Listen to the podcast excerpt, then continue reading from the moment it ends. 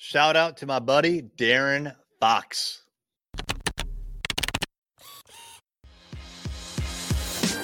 Hey there, I'm Eric Olson. And I'm Kevin Daisy. Join us on our journey to building a $100 million company.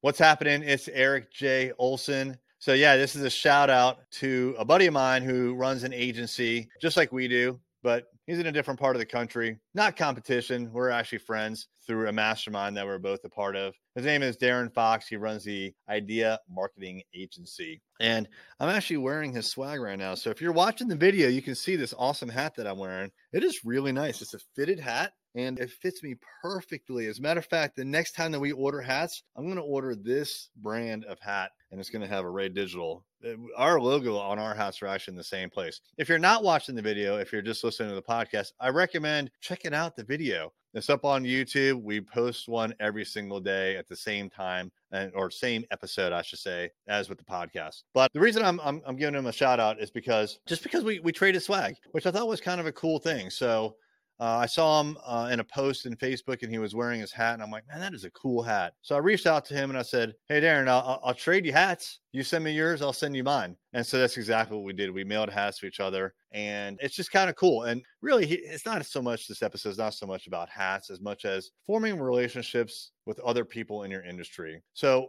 when I started, when I went into business for myself, I treated competitors as bad people right? And I didn't want to talk to them. I didn't want to interact with them, and I just wanted to put them out of business.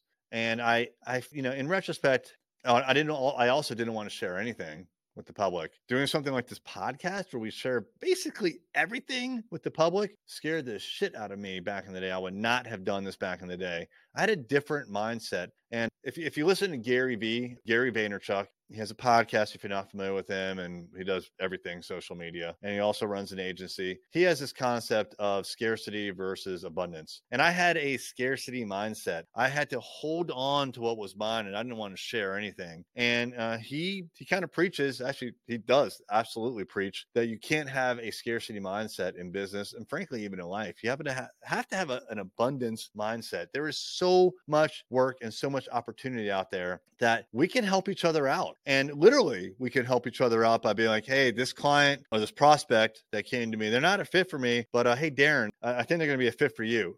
Who knows the reason, right? Maybe it's the services they want and his specialty is a little bit different than mine or vice versa. He'll do the same with me, right? And so, like, we help each other out. We're in a mastermind together and we talk through ways of growing our agency that we wouldn't normally do unless we had an abundance mindset. I'm open to sharing all of my ideas, the good ones and the bad ones, frankly, with anyone, mastermind or not, because I'm not worried about other people taking my idea, stealing it, and putting me out of business. I know there is more than enough business out there for all of us. And frankly, 99% of the people that hear the words coming out of my mouth are never going to do anything with that information. It's probably more like 99.9%. You know, you may think it's cool, you may think you're going to apply one day, but you know, one in a hundred, one in a thousand will actually do something with it. And out of that, how many are going to put me out of business later? No, putting me out of business business is not something that I think someone else can do. I think it's something that only I can do. Right. And that's why I surround myself with trusted advisors and people that will ensure that doesn't happen. But again,